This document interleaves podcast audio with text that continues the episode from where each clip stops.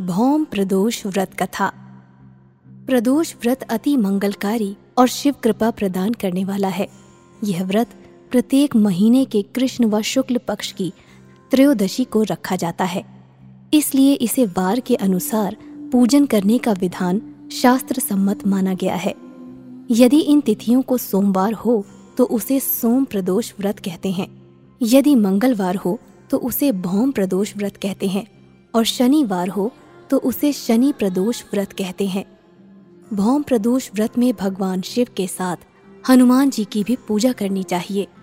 कहते हैं कि ऐसा करने से भगवान शिव और हनुमान जी भक्त की सभी इच्छाएँ पूरी करते हैं। प्रदोष व्रत में व्रत कथा का विशेष महत्व होता है। धार्मिक मान्यताओं के अनुसार प्रदोष व्रत के दिन व्रत कथा पढ़ने या सुनने से भगवान शंकर की विशेष कृपा प्राप्त होती है। आइए हम आपको बताते हैं भौम प्रदोष व्रत कथा के बारे में। भौम प्रदोष व्रत कथा एक नगर में वृद्धा रहती थी। उसका एक ही पुत्र था।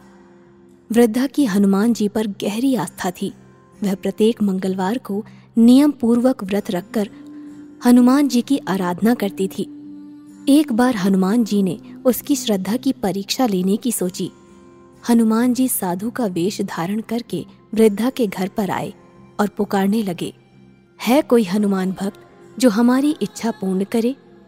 पुकार सुनकर वृद्धा बाहर आई और बोली, आज्ञा महाराज, वेशधारी साधु का रूप बनाए हनुमान जी बोले, मैं भूखा हूँ, भोजन करूँगा, तू थोड़ी सी ज़मीन लीप दे। वृद्धा दुविधा में पड़ गई, अंततः हाथ जोड़कर बोली, महाराज, लीपने और मिट्टी खोदने के अतिरिक्त आप कोई दूसरी आज्ञा दे। मैं अवश्य पूर्ण करूँगी। साधु ने वृद्धा को तीन बार प्रतिज्ञा कराने के बाद कहा, तू अपने बेटे को बुला, मैं उसकी पीठ पर आग जलाकर भोजन बनाऊँगा। ये सुनकर वृद्धा घबरा गई, परंतु वह प्रतिज्ञाबद्ध थी। उसने अपने पुत्र को बुलाकर साधु के सुपुर्द कर दिया। वेशधारी साधु हनुमान जी ने वृद्धा के हाथों से ही उसके पुत्र को पेट के बल लिटवाया और उसकी पीठ पर आग जलवाई। आग जलाकर दुखी मन से वृद्धा अपने घर में चली गई। इधर भोजन बनाकर साधु ने वृद्धा को बुलाकर कहा, तुम अपने पुत्र को पुकारो ताकि वो भी आकर भोग लगा ले। इस पर वृद्धा बोली, उसका नाम लेकर मुझे और कष्ट ना पहुंचाओ। लेकिन जब साधु महाराज नहीं माने तो वृद्धा ने अपने पुत्र को आवाज़ लगाई। अपने पुत्र को जीवित देखकर वृद्धा को बहुत आश्चर्य हुआ और वो साधु के चरणों में गिर पड़ी। हनुमान जी अपने वास्तविक रूप में प्रकट हुए और वृद्धा को भक्ति का आशीर्वाद दिया।